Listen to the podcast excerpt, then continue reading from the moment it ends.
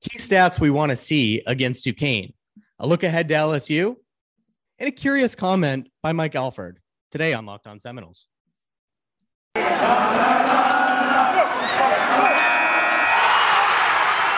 You are Locked On Seminoles, your daily podcast on the Florida State Seminoles, part of the Locked On Podcast Network.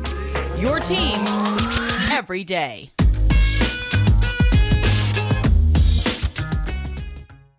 What's up, everybody? This is David Weiss. Thank you for joining us on Locked On Seminoles. We're here in game week still.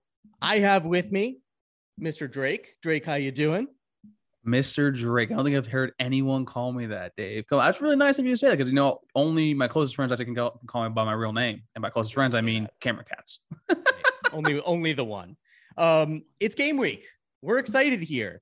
We have football to talk about, real football, not just like speculating. And a good place to start with real football is probably the game we have this weekend. Well, I'm not, I'll tease a little bit. We're going to get to a little more than just the Duquesne game. There's only so much we can talk about, about uh, a game where it would be outrageous if we just didn't win by five plus scores. So, but there are, there are things that we want to see against Duquesne. So our idea is we want to give you a key stat we want to see accomplished on both the offensive and the defensive sides of the ball for Florida State against Duquesne. Drake, lead us off. What are your key stats? You want to start with offense?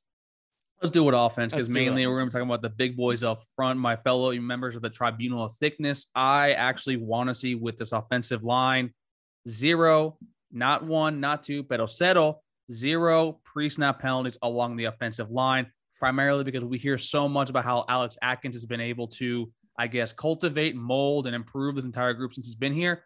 And then now with the, I guess, not the departure, but the injuries to Kayden Lyles, Maurice Smith is also out until basically I think he probably be back maybe around the Louisville game if we're being optimistic. But yeah. I want to see if Darius Washington is able to properly communicate to the rest of his line that, hey, the snap is coming now, so I don't get any false starts or any of that nonsense. So basically, to me, I think the pre-snap penalty to be at a minimum for me to feel confident about about this current incar- uh, incarnation of the offensive line, this current makeup of the offensive line heading into LSU, because the LSU defensive front is elite. I mean, there's no other if, yeah. if, ifs, ands, or buts about it. I think I think we're probably all a little scarred into feeling that way about the offensive line. Just like images of players doing this conjures up uh, just a little bit of puke in your throat. Uh, so yeah, I, I'd hope to see that as well. Mine's a little different. As you know, I, like most of you, have been very excited about this incoming receiving corps and it uh, not taking the place of, but really adding to what we can do on the offensive side of the ball. These guys are listed all over the depth chart, either as starters or ors as starters. Deuce Spann listed as an or, Johnny Wilson listed as an or, Mycah Pittman, a sole starter.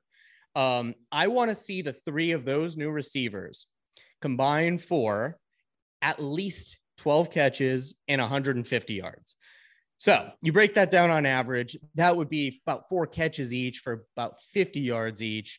And that is being very conservative in my mind. Again, this is a team we should bully. And so you want a diversified portfolio, is what you're telling right. me. Right. Uh, look, if one of them wants to go out and have 12 catches for a buck 50, I'm not going to complain. I mean, that I mean, do, I mean, do, do span 100 yards, one, one catch being for 80 plus? Sure, man. I don't care who it is. I just want to see it. Honestly, though, I, I would like to see Mycah Pittman have a, a several receptions, even if, you know, we're not throwing bombs to him. I want to see him fill that slot receiver role over the middle. But to see these new guys get involved and develop a rapport with Jordan Travis while he's in the game, because I, I like you don't expect him to play a ton. That's going to be critical moving forward. There's only so much time in fall practice and in this game for them to really get on the same page.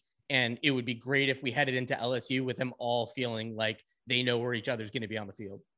Do you think though how vanilla the offense is going to be? Like, I mean, I kind of said yesterday that I kind of want to see these wide receivers put up video game numbers, which with the vanilla game plan will be difficult. But do you think that could ha- like not hamper, but like prevent that stat line that you're kind of wanting to see this weekend be a little more difficult than it needs to be? Yeah, no, the answer has to be no. Um, reason being, they shouldn't have defensive backs on that team that are able to just stay with Mycah Pittman every play. That shouldn't happen. Or Johnny should, Wilson. Or well, I was going to get to that next, which is you shouldn't have a DB who's able to go man up with Johnny Wilson. Throw him a jump ball. Like he's going to catch some of them. Like he's going to out he's going to tower over whoever's on the other side of him. You should be able to just do the for those of you that remember just the jump ball to Greg Carr, same concept try it to Johnny Wilson, see how it goes, especially if we're in the red zone. And Deuce Spann, they don't, they shouldn't have a player on defense who's as fast as Deuce Spann. So um, the fact that we're going to keep the offense vanilla, yeah, I mean, that will limit their ability to really show out. But just doing the basics, which we talked about yesterday, I still think those should be attainable numbers for those three receivers. And, you know, seeing that and more, I mean, how good would that make you feel going into LSU, knowing that we expect the defense to hold up, but is the offense going to be able to? That that would, I mean, that certainly make you feel better, right? I mean, it made me feel great. Like, not. Well, it would make me feel more assured. I could think is a better way to put it because these are wide receivers that are coming in with little to no production, probably at their previous stops right. with Oregon, Mycah Pittman at Oregon uh, previously, and also with Johnny Wilson at Arizona State, and then Spann. Honestly, this might be the where we asked. You know, I think I asked you and Max. I think a few weeks ago where like who you think scores the first touchdown. I kind of want to see both of them actually score a touchdown. So for me personally, I would love to see each of the new guys catch have a receiving TD, or maybe Mycah Pittman does a little baby Devo gets a handoff in the backfield on a motion jet sweep, and that'd be dope too. Yeah, and and I'm glad you pointed one thing out. Um, everything we're talking about with this receiving core is all speculation at this point. Um, because, like you said, at their previous stops, Deuce Spann didn't really play receiver all that much. Johnny Wilson didn't have a huge career at Arizona State. And Mycah Pittman, a lot of Oregon fans claim to not really care that he left. So all three of them have a lot to prove, and there's a lot of unknowns about each, notwithstanding the fact that during fall camp, we've heard nothing but good things about all three. No, 100% agreed. And now, do you want to go to the uh, defense side of the ball? Yeah, let's do the defense. Um, I'll start off with this one since you got to go first before. Drake, I got the number's 10 for me. And this is a simple one. I can't have them scoring more than 10 points. Um, this defense, if it's going to be a top 10 defense, you, you, can't be letting Duquesne score more than 10 on you. Um, even if we're putting in backups later in the game, which we expect to. This is this is a complete mismatch. Uh, just every player on defense is better than the other guy on the other side of the ball. Um, faster, stronger. It, it's just it's just the reality of this game. And you're gonna have those weird. You're gonna have one weird play where like I don't know, someone falls down in the secondary and they or the safety you said yesterday, right? Or something ridiculous like that's going to happen. It, happens to Bama and Georgia, even um, not often, but it happens. And if one of those happens and we allow another field goal, sure, I don't really care. Uh, but I want to see complete domination on the defensive side of the ball, and without even being complicated with the defense, so that LSU, you know, we're putting some fear into them, um, especially in a matchup that's getting more winnable by the day yeah, I want to see some of these walk on DBs actually get some practice reps for the scout team for LSU for the next week, which actually goes back to kind of parlays into mine with the defensive backfield. Uh, right now, FSU has the longest streak in the nation with games with a turnover. I think actually with interception specifically. I want to see that streak continue against Duquesne. Uh, London Perrantes' brother is the starting QB for Duquesne. Hmm. And for those who don't remember, London Perrantes, very, very obnoxious point guard, actually over at UVA for mm-hmm. a very long time. So me personally, I would love to see two turnovers. I would love to see one interception by one of our starting cornerbacks, preferably. I like to be Marion Cooper for selfish reasons, or maybe as R.A. Thomas basically announce himself, announce himself to the world, and then give me one fumble for um, one of the big guys up front, whether it be Fabian Lovett or Robert Cooper. Yeah, if that's going to be my goal, I want to see I want to see a six pack of turnovers. And that's the funny thing is I say that kind of tongue in cheek, but in this game, you absolutely could see a game like that where we force numerous turnovers and it gets out of hand early. But, but Dave, you know what something you should not be getting out of hand at? What's that? It's whether whenever you're going out to these bars or when you're going to a tailgate, folks. We know that the college football season is finally here. You're very excited to go out and celebrate with your friends, but we want to remind you here at Locked On Seminoles to basically be careful. Make sure you're actually knowing exactly what you're drinking, how much you're drinking, because folks, it always happens to people. You're hanging out with some friends, putting back a few drinks. A few becomes a few too many. As the evening evening comes to an end and people start to head out, you think I'm calling for a ride? Nah, you live nearby. You can make it home okay. It's no big deal. That is not typically the case. What are the odds you get pulled over, anyways?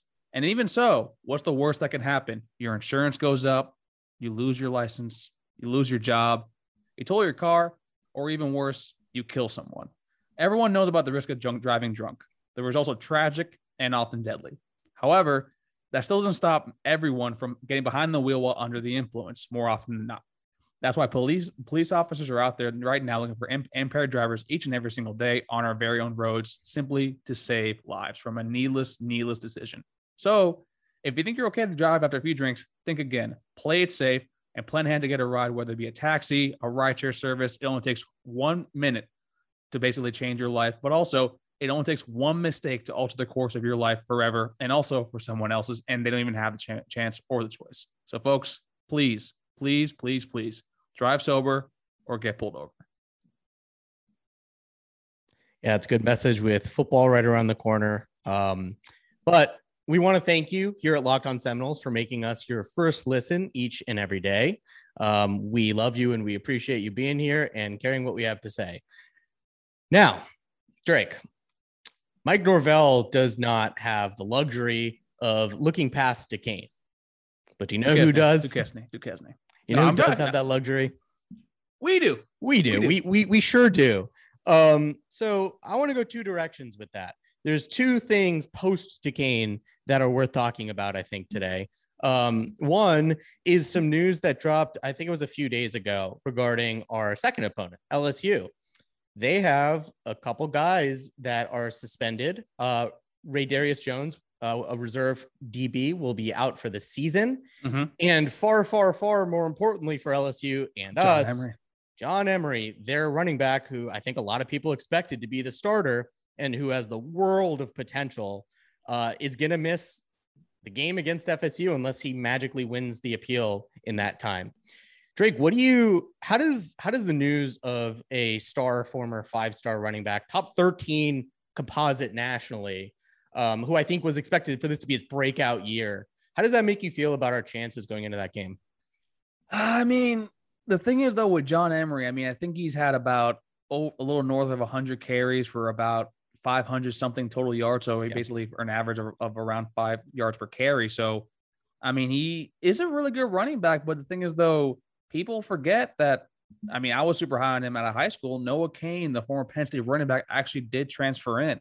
Mm-hmm. Now, this is where we kind of get to the fact that similarly, they both have sky high potential, but Noah Cain, I don't think actually has the um, the statistics that we all thought would have been going over to uh, Penn State. And James Franklin has had a reputation for having very star-studded running backs, whether it be Miles Sanders now with the Philadelphia Eagles or Saquon Barkley now right now with the Giants. So to me, the loss of John Emery, I am. It's interesting. They basically, now to see that is, we're going to have to not deal with. It's going to help us out because we're not. We don't have the game plan for both Emery and Cain. Yeah. But to me, the loss of Raydarius Jones is actually a little more important, primarily because the rotational depth at the cornerback spot. That's basically what his bread and butter was. That's why you saw FSU and Coach Mike Norvell looking for more DB buys after Jarvis Brown left because you want to keep your defensive backs fresh. And now that you have his departure, Derek Stingley, well, remember, remember left to the NFL too. Yep. LSU might be a little more thinner at the defensive back spot, which well, honestly they might it might not be such a, such a um, a detriment to them because of how good their defensive line is, so they might not have to rely on them as much. But to me, I think the rotation losing rotational pieces in depth is actually a little, probably a little more hurt, hurtful to them. Yeah, I'm gonna have to wildly disagree with that. Um, all right. So look, John Emery, like you said, um, his production hasn't necessarily been there it, throughout his career. Uh, we, I think, being a, a, a upperclassman now, however, um, again, back in the day, that that kid was the number two rating running back in the country. Uh, people expected. I mean, if you just go on two four seven right now and look what it says about his uh, prospect, it, it describes him as a significant impact player at a major program with first round NFL traits, comparing him to Derrius Guice. That's that's lofty for a kid in high school, and clearly he has not lived up to that. Though the potential always been there, we know plenty about that here at FSU. Um, but if you look at PFF, man, uh, when he has played, his running grades have been there. Um, and he is a much different style to prepare for than a Noah Cain. John Emery goes 5'11, um, 220, but I, I, I think he's friggin' fast. Um, Noah Cain, 5'11, 226. And there is a difference to me. At Penn State, where he transferred from, last year, Noah Cain averaged 3.2 yards per attempt on 101 attempts. That's not good. And more important than that, every year of his career, his run grade has gone down. He has not gotten better in college since he since his freshman campaign, which was his best year. He has not improved. Um, so the prospect of having only to prepare for Noah and who has not proven the ability to be a breakout runner against a defense we expect to be stout against the run, puts the offensive needs squarely on the shoulders of Jayden Daniels, who I absolutely do not trust to be able to shoulder that load. I, last thing I'll say is when I when we learned that Jayden Daniels was likely going to be the starter because Myles Brennan retired. Um, they're still in camp. They're still in competition though. The nuts bus is still there. I, I hear you, but when that became the foregone conclusion, uh, my sentiment became this is now a should win game, not a must win. It's a should win game with him as the starting quarterback, I believe. Now, not having to worry about the guy that I expected to at least create some running game for them, such that Jayden Daniels isn't having to do it both on the ground and through the air to the extent he even can. Um, this, I think it's too much to ask for him. This is even more of a should win game to me now. I mean, I mean, since we've done that episode, I've kind of peeled back on that. To me, we do have a better chance to win this game, and I'm still going to pick us to win this game because if it's a little bit earlier. But should one, I mean, I can see where I, I can pick up what you're throwing down, but I'm not going to make that jump just of, yeah, I'm, I'm probably honestly going to make that jump Friday when I'm super hyped up and basically don't care about any statistics or any sort of evidence backing the other side. But to me, obviously, the loss of John Emery is a huge hit. That's not what I'm saying. What I'm saying, I personally believe that the loss of the rotational depth at the cornerback spot for LSU is going to be a lot, especially because they don't get a tune up game before us. Yeah. We get Duquesne. And honestly, hopefully we're not playing, you know, deep into the third or fourth quarter, basically worried about loss of Duquesne, which I highly doubt going to happen. We're actually being able to get some game reps, play with some combinations. Whereas LSU, which I understand that Brian Kelly, great coach. He's already beaten Mike Norvell twice. He's already put up numbers on an out floor defense twice. But to me, still, you're acclimating Jayden Daniels, a brand new quarterback who his freshman year was amazing. Well, like I said before, he had Eno Benjamin and Brandon Aiyuk. Both of them are in the yeah. NFL now. He struggled the past two seasons, and Mike Denbrock, which I'm a huge fan of the hire because I actually like Desmond, Desmond Ridder a lot. You know, as Dave, you know, is a big Cincinnati hater. But to me, it's going to be a game where I don't think I think the loss of John Emery kind of put is in our favor, but I definitely think that the the uh, the loss of the defensive piece, especially being a rotational piece, is going to be a lot more Im- impactful than John Emery being out. Well, there, there's a lot of new things obviously going on at LSU. Um, the one thing that excites me about having to deal only with Noah Cain and not John Emery is that John Emery was averaging more than double uh, last season yards after contact. This is a defensive line for Florida State that should again be among the best in the country, particularly the interior. If if you if you're getting hit by our defensive line and you're not great at uh, yards after contact, eh, you're you're not going to get anywhere. Uh, it's not going to be That's our fair. line that you're getting yards after contact against. But you know what's the beauty of having to compare whether which loss for LSU is more significant to us? Well, what's the beauty of it? The beauty of it is it's both true. Uh, they're both out. Uh, that is a help to us both on the offensive and defensive sides of the ball. Even if it wasn't a should win game for you before, we've had our own losses. Uh, Kayden Lyles, he's out. He was going to be our starting center, and that was going to be a big deal. Um, so to have LSU suffer some losses early too, uh, definitely evens the tables a little bit. I think a lot of people were nervous once the linemen started going down, but it's not just us. Injuries happen to everybody. It's going to be okay. It's part of the game. But I will say, you know, in my defense, to basically saying that I kind of will go back to the part of uh, I think no K might be a better option. Uh, besides one game against Vanderbilt with John Emery, he averaged 8.6 yards a carry. It looks like he averaged actually a shade under four. So to me, maybe the Noah Cain thing might be something we actually look, actually have to look a lot more out for when we talk to uh, Caroline Fenton at Locked on LSU sometime later, later next week. Okay. Um, I'm not worried about Noah Cain, and I don't think you need to be either. Okay, we're keeping it rolling here at Locked On Seminoles. Um, keeping with the theme of looking ahead, which again, Mike Norvell can't do.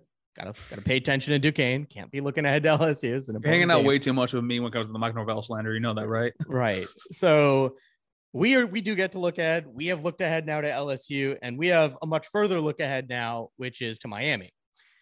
Now, we're not going to preview the game. it's it's it's not even really news. This is more just this is going to be event session. I think it's going to be good for you to hear, everybody.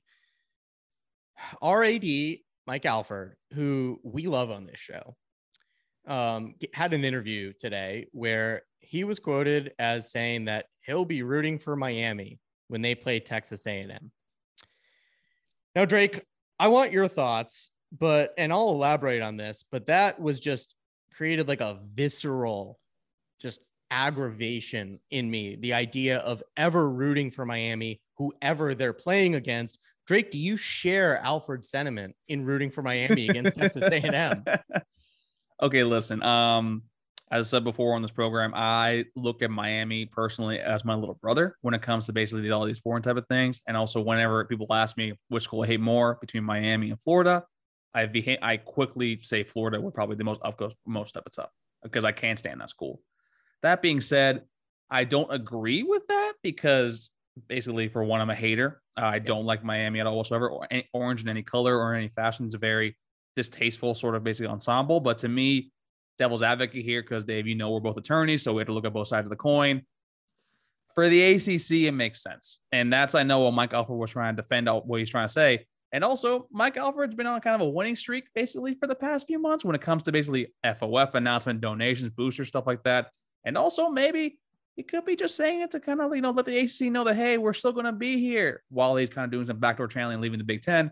But to me, no, I wouldn't say that. But it's a rare L for our boy Michael Alford. Yeah, I have so many thoughts swirling in my head right now, Drake. Um, I don't know where to start, but I will say this. His reasoning behind that was like you said, that it's good for the ACC. It'll give more exposure to the ACC. Now, let me tell you why I don't care about that. okay? Because at the end of the day, we only care about the ACC doing well to the extent it benefits FSU, right? Like if the ACC does well, but it doesn't help FSU, I don't care if the ACC does well. Now, when it's Miami, we're talking about any Miami win in my mind, not just because I hate them, is a direct loss to Florida State because we recruit against them directly. We have both been down from what we from what we've recently been and from what Miami was two generations ago. Um, but if we're going to be convincing kids to come to Florida State over Miami, obviously there's reasons, but among them needs to be look what we're doing on the field and look what they're not doing on the field, or we're doing better than them. I don't care if they beat Texas A&M. The ACC is not going to catch up to the SEC. I don't even know how much longer we're going to be in this conference. Hopefully, it's not very long. But I can tell you this much: as long as we are in this conference, rooting for Miami to win is rooting against Florida State in my mind, because every Miami win in a marquee game is going to help them recruit. Is it not? Am I wrong? I mean, you're not wrong. I'm just like, what did you expect them to say when he was asked the question? Also, he's a guy that basically has to actually answer the ACC. He can't just be like, "Hey, by the way, guys, Miami," which is basically what we want him to say. But like, you do know he can't actually say that, and he can't say everything that you just said. Well, you know what he could do? The coach speak answers that we seem to get from everybody else on the staff here mm-hmm. um, which is talking circles around directly answering a question, which would look something like, well, you know, you know, Miami's we're going to play them later this year. They seem to they have hired a new coach, and you know, Texas A&M, obviously the Jimbo connection. That'll be a good game. As a fan, I can't wait to see it. That's what you say. You don't. That would actually be, pretty. That would actually pretty good. You don't say I will be rooting for Miami because no Seminole at heart should ever be able to to root for Miami. It will not help Florida State, whether or not it helps the ACC. Mike, we love you. You've been doing great. This one will slide. We do not root for Miami here. Period. What's really funny is that he actually, you know, when he prefaced what he was about to say, he's like, I know I'm going to go, I hate for this. I just, I don't think he knew that he was going to draw the ire of one David A. Wise, Esquire of Locked On Seminoles, actually, which is actually pretty funny. But Mike has probably been the best AD we've had here in a very long time. Yeah, for sure. He, He's basically also someone that I personally have the belief that if Mike doesn't hit the 7 1 plateau, there's going to be a very, very intense and very realistic conversation about basically moving on to the next person because you see his track record with the Bengals, with the Cowboys, at Oklahoma, and also with Central Michigan. Basically, everywhere he's been has improved when it comes to an administration standpoint and also moving forward. So to me, the man has done so much good that, hey, maybe we should be like, hey, Mike, listen, you're new here. I get it. And you're doing a great job. This is just the one little rare L that you have. And basically, we don't root for Miami here, but hey, listen, you're a company guy. ACC is part of the company. I get what you're doing. Just don't do it again. I self-identify as a non-member of the ACC, um, so there's that. But also, just this is in somewhat in jest. Everything I said about Miami is not. But as it relates to Alford, he's doing nothing but a great job here. Like you said, it, it, if anything, it's a rare L. Um, we should all be excited about the things he's doing. I think he's going to be decisive with the football program.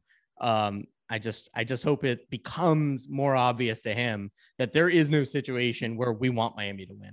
And I this mean, is I think he kind of knew what, what, he was doing, though. I mean, that's kind of like he riled you up pretty well. So I'm pretty sure he wanted to rile up the fan base too. So I mean, hey, listen, we got to talk about it on here. It might be on the timeline later today or during the day tomorrow. Maybe maybe that was his plan. The man's playing some chess moves right now. Yeah, and you know, I, I hope all of you at home feel the same way I do. Just I I mean, really, I am I'm mad even talking about this, but so you can tell the different t- demeanors right now. I, I know. tell it tell us in the comments. Tell us how you feel about Alford's comment in the comments. Tell us how you feel about key stats for Duquesne. Tell us how you feel about our chances against LSU. And Drake, tell them where they can find the podcast and uh YouTube, I guess. Oh, now you're asking me that, folks. Please, if you can, don't forget five star reviews, either on Apple Podcast, Spotify, Stitcher, or wherever you get your podcast from for the free. And also, we are on YouTube, as you can see by my beautiful face and Dave's ugly ass hat. You can basically like this video, hit the subscribe banner at the tippy tippy top, and uh, ding the little bell so you know when new content drops each and every single day. And folks, that was a great segment right there. Dave texted me on the way home from work, and I'm like, he's like, I gotta talk about this. I'm like, okay, just get it off your chest, my guy, because it's game week. It's Duquesne. So, you know what? Football is finally here. So that means that hate is finally back. Hate is back. I'm upset about Miami. We don't play them for a long time, but I'm excited that you all decided to join us today. Thank you again for listening. This is Dave. That was Drake. We'll see you next time on Locked On Seminoles. Take care, everybody. And Dave, you need to make sure they don't live in your head like that, man. Come on now. If they don't live in my head, I just hate them. That's fair. They suck.